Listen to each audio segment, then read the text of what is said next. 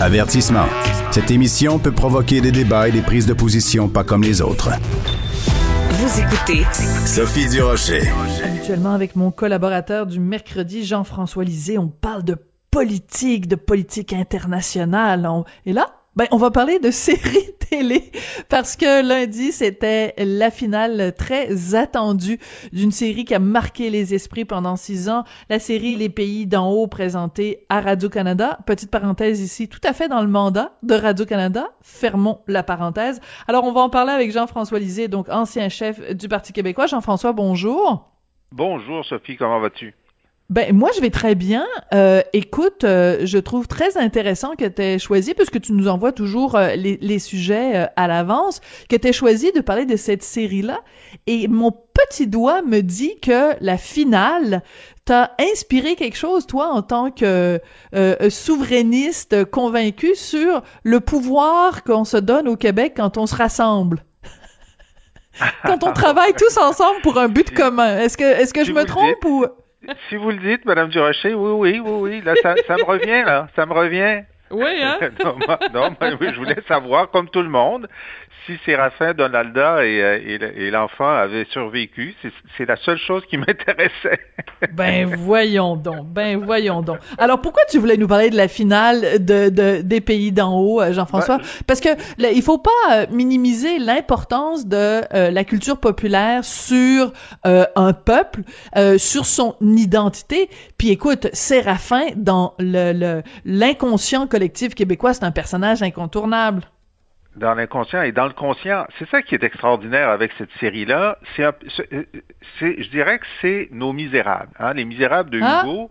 Oui. euh, ont- ont- sont devenus euh, un, un classique que l'on refait, que l'on rejoue sur scène, dans des séries, des fois chantées, des fois pas chantées. Et il y a constamment des nouvelles, euh, une- des nouvelles euh, euh, itérations euh, des Misérables. Ça fait partie de la vie des Français. Nous, c'est euh, les pays d'en haut. Oui. Et, euh, et donc, euh, d'abord euh, un livre, ensuite une série radio, une série télé en noir et blanc, une série télé en couleur, euh, un film, un deuxième film et cette, cette dernière série. Et, ce qui, et donc, il y a une permanence de ce récit-là. Ça Mhm. dit quelque chose sur nous que à chaque fois ça nous intéresse, à chaque fois on, on a un œil un petit peu différent sur, sur cette idée-là.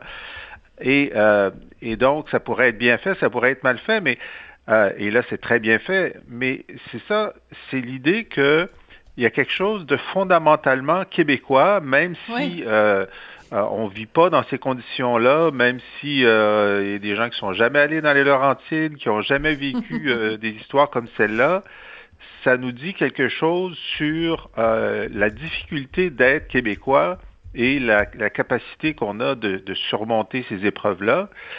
Et ça dit quelque chose sur les personnages, parce que, bon, là, on a eu six, euh, six séries, six saisons euh, de cette euh, nouvelle version-là, mais essentiellement dans les quatre premières, qui étaient l'arc narratif principal, tu avais l'ombre et la lumière, l'ombre étant Séraphin et la lumière étant le, le curé Labelle. Et, et donc, c'est deux personnages en Hmm. opposition euh, qui, euh, qui sont comme deux, euh, deux pôles de notre, euh, de notre élite, finalement.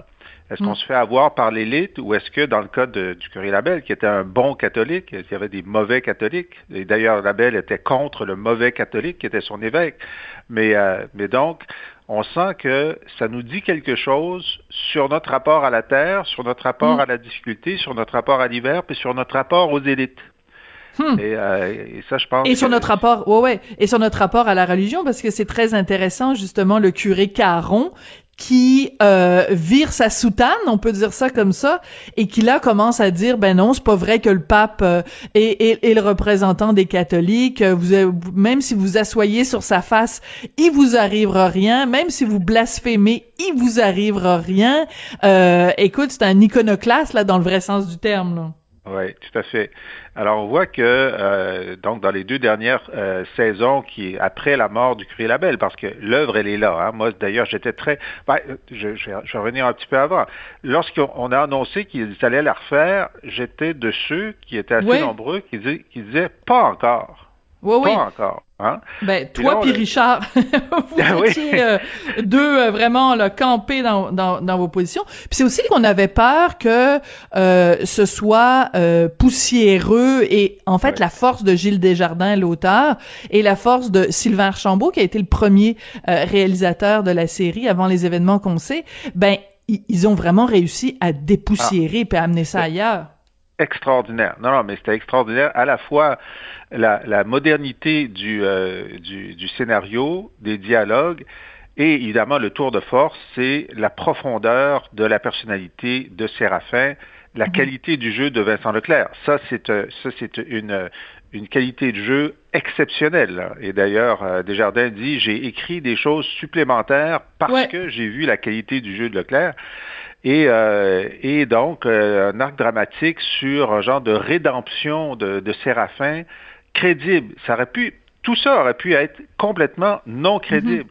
Mais c'est tellement extraordinairement crédible et on s'attache à ce personnage qui normalement est détestable et constamment redevient détestable, mais il y a quand même un filet de lumière qui, euh, qui s'installe. D'abord, l'amour pour Donalda, qui est très...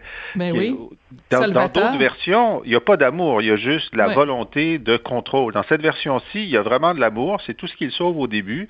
Et petit à petit, euh, donc, il, il, pose des gestes positifs et pas seulement euh, avaricieux c'est euh, c'est d'une grande qualité dramatique euh, et d'ailleurs ça pose le problème euh, à, à, celui ou à ceux ou à celles qui dans la prochaine génération c'est devenu presque un devoir d'État à chaque génération de faire une version des pays d'en haut. Oui, la barre est haute. La est tellement haute.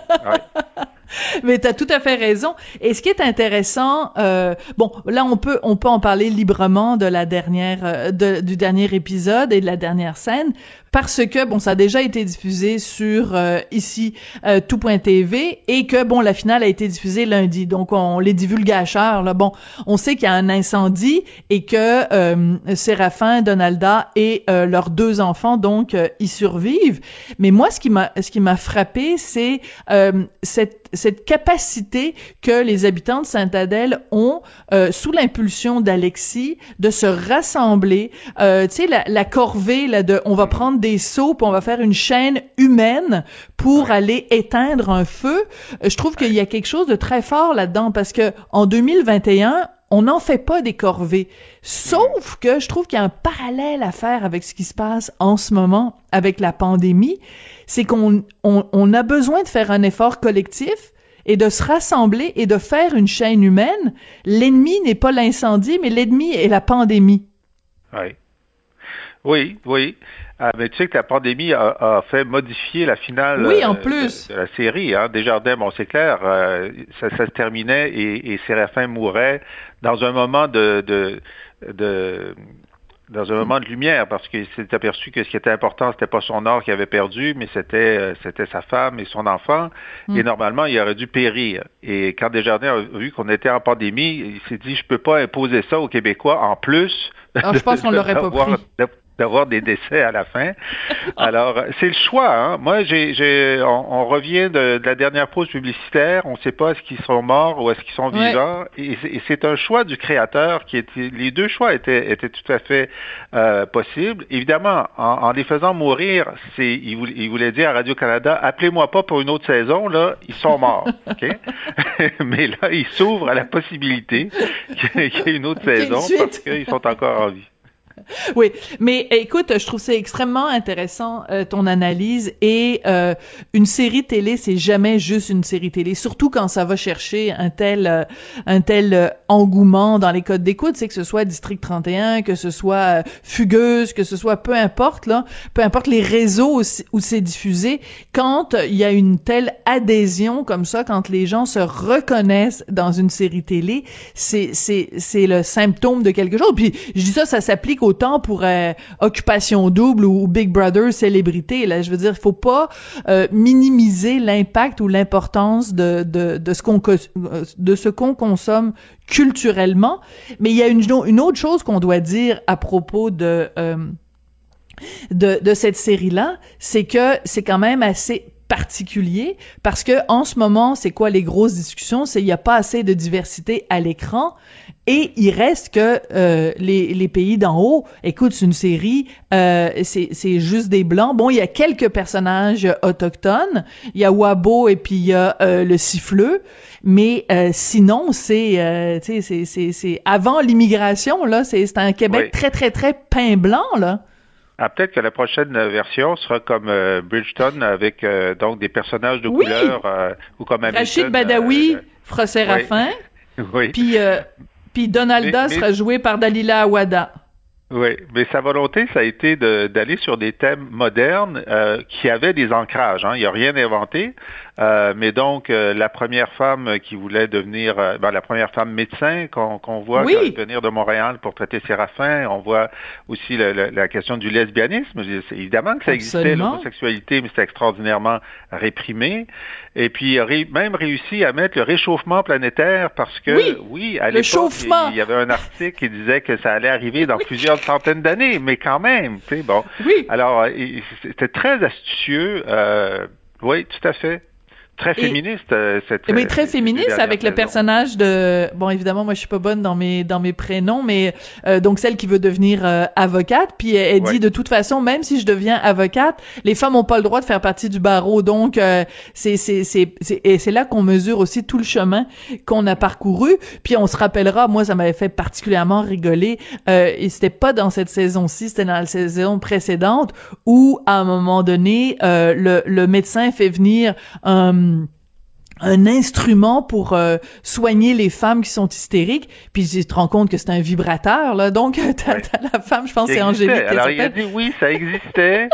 et puis, euh, oui. ils avaient réussi à, à, à trouver un, un modèle euh, existant, oui, absolument à l'époque. Ah oui, non, mais oui. il fallait. La recherche fallait, historique de Gilles Desjardins est absolument euh, exceptionnelle. Il cherchait. Écoute, oh oui, il cherchait, il cherchait là.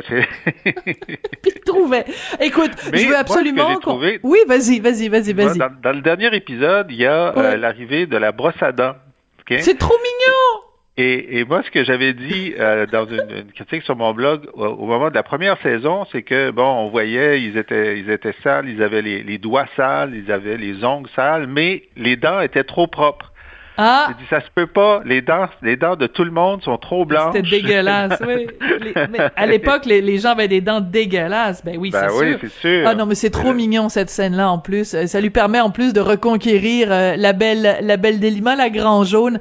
Alors vraiment, euh, comme je le disais dans, dans mon intro, quand Radio-Canada fait ça, quand ils font des séries euh, de cette qualité-là, parce que on, on, on, on, se le cachera, on va pas se le cacher, il euh, n'y a pas un producteur privé au Québec qui est capable, un diffuseur privé qui est capable de mettre autant dessous une reconstitution historique. Ça coûte énormément d'argent. Ouais, ça coûte ouais. beaucoup plus cher qu'une série comme euh, District 31 qui est fait dans un dans un studio là. Donc euh, ça coûte beaucoup plus cher et euh, et c'est pour ça que ça nous dérange pas dans ces cas-là d'envoyer un milliard 100 millions euh, de, de notre argent à Radio Canada quand ils font des choses que le privé ne peut pas faire. Donc ce sera la fin de mon éditorial. Écoute, je veux absolument qu'on prenne le temps sur un sujet beaucoup plus euh, sérieux, euh, euh, grave, c'est euh, la participation du Canada aux Jeux olympiques euh, en Chine. Euh, des, des, députés de tous les partis, hein, aussi bien à, Ottawa qu'à Québec, des organisations humanitaires et même Jean-Luc Brassard qui disent, ben, écoutez, il faut déplacer les Jeux olympiques, ça n'a pas de sens avec ce génocide contre les Ouïghours. c'est, c'est, c'est, et puis en plus la détention des deux Michael, des deux ressortissants canadiens en, qui sont toujours emprisonnés en Chine. On peut pas se fermer les yeux sur la situation quand même, Jean-François? Ben, il faut se poser la question, qu'est-ce qu'il faudrait qu'un pays fasse pour qu'on lui enlève les jeux, qui est un, un oui. cadeau international, qui est une, un, un, une, une plateforme. Euh, bon, alors là, on a un pays qui, comme tu l'as dit, est en train de faire un génocide culturel sur les Ouïghours, un million de détenus, des viols collectifs, de la torture, des travaux forcés, qui vient de rompre son engagement international sur Hong Kong, qui est censé lui oui. laisser de l'autonomie jusqu'en 2047, l'a rompu cette année, et qui a pendant un mois menti à la communauté internationale Absolument. sur l'existence du COVID, ce qui a provoqué 2 millions de morts. Alors, qu'est-ce qu'il faudrait qu'il fasse de plus pour qu'on lui dise vous, vous, ne méritez pas l'attention internationale qu'offrent euh, euh, les Olympiques. Et là, l'attention internationale, si je peux me permettre, Jean-François, et les retombées économiques. Donc, on est en train de dire on va donner un gros, gros, gros cadeau financier à un pays qui est euh, en ce moment sur la scène internationale un des pires bilans des droits humains, là.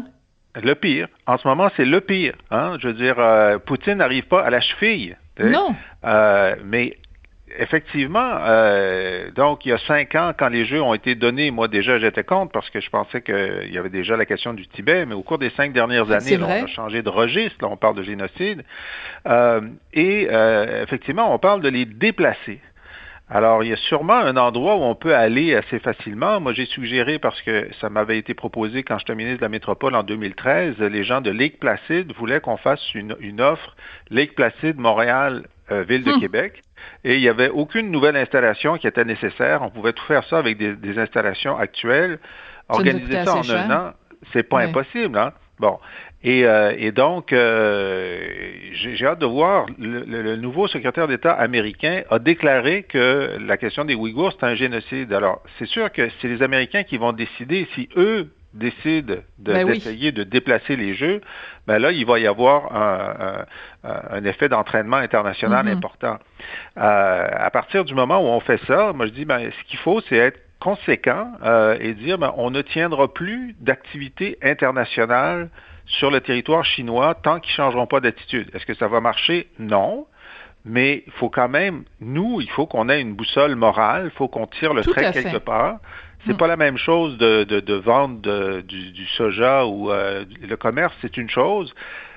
Une activité internationale qui met en valeur le dictateur de l'autre pays, on parle de, on parle d'autre chose complètement. Là, Alors euh, bon, c'est, les, les, les, voix sont en train de, de s'élever là-dessus un peu partout dans le monde. Est-ce qu'on va réussir à convaincre deux ou trois pays clés qui, euh, qui lanceront le, le mouvement? Évidemment, il pourrait y avoir une réaction très dure de la Chine parce qu'il n'y a rien de pire pour un dirigeant chinois que de perdre la face. Et donc, c'est pour ça qu'il y a une certaine efficacité, c'est qu'on va leur faire perdre la face.